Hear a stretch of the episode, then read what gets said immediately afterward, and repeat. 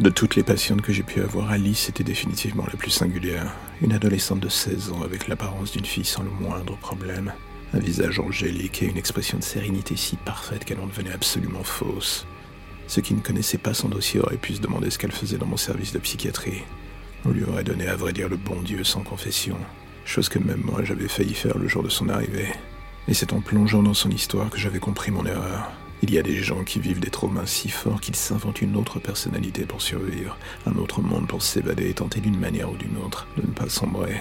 Alice faisait partie de cette catégorie et à vrai dire on ne pouvait pas lui en vouloir. J'étais là pour juger de son état mental avant son procès. 16 ans et en attente de passer devant la justice pour le meurtre de son père. Une véritable ordure qui l'avait abusée pendant des années et qu'elle avait fini par tuer de ses propres mains.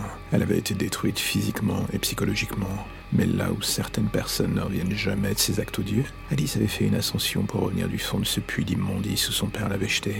Mais l'innocence du premier jour avait laissé place à autre chose. Un être brisé et dont la dualité ne cessait de rendre tout profil psychologique absolument impossible. Durant nos séances, elle parlait d'un monde au tréfonds du puits, un lieu où elle avait vu les pires horreurs et dont elle avait réussi à s'échapper avec l'aide d'un lapin, une peluche tachée de sang qu'elle ne quittait jamais.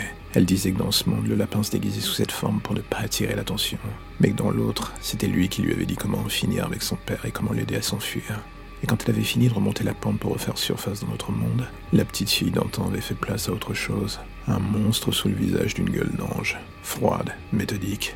Elle avait été d'une sauvagerie sans pareil avec son père. Même les flics les plus endurcis qui avaient mis les pieds sur la scène de crime avaient eu du mal à croire qu'une gamine de 16 ans puisse avoir atteint un tel degré de sauvagerie. Et pourtant, avec les mois passés en session de thérapie avec elle, j'avais appris à comprendre une partie de ses mécaniques de défense et de pensée. Mais rien ne m'avait poussé à croire que ce qu'elle me racontait sur cet autre monde dont elle était revenue était vrai.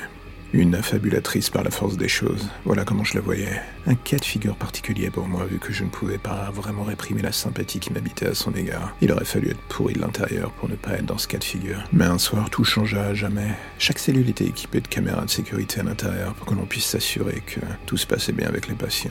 Et alors que je me prêtais à partir après une longue journée, je décidais quand même de vérifier si Alice dormait.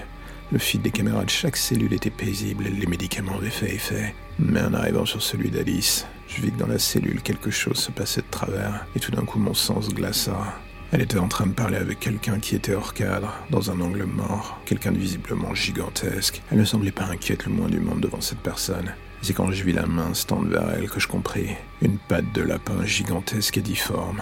Alice s'en saisit et dans un flash disparut hors cadre. Le temps d'arriver dans la cellule avec les membres de la sécurité, nous finîmes par découvrir que la pièce était vide. Personne, plus la moindre trace d'Alice, ni de son lapin en plus d'ailleurs. La vidéo était la seule preuve désormais.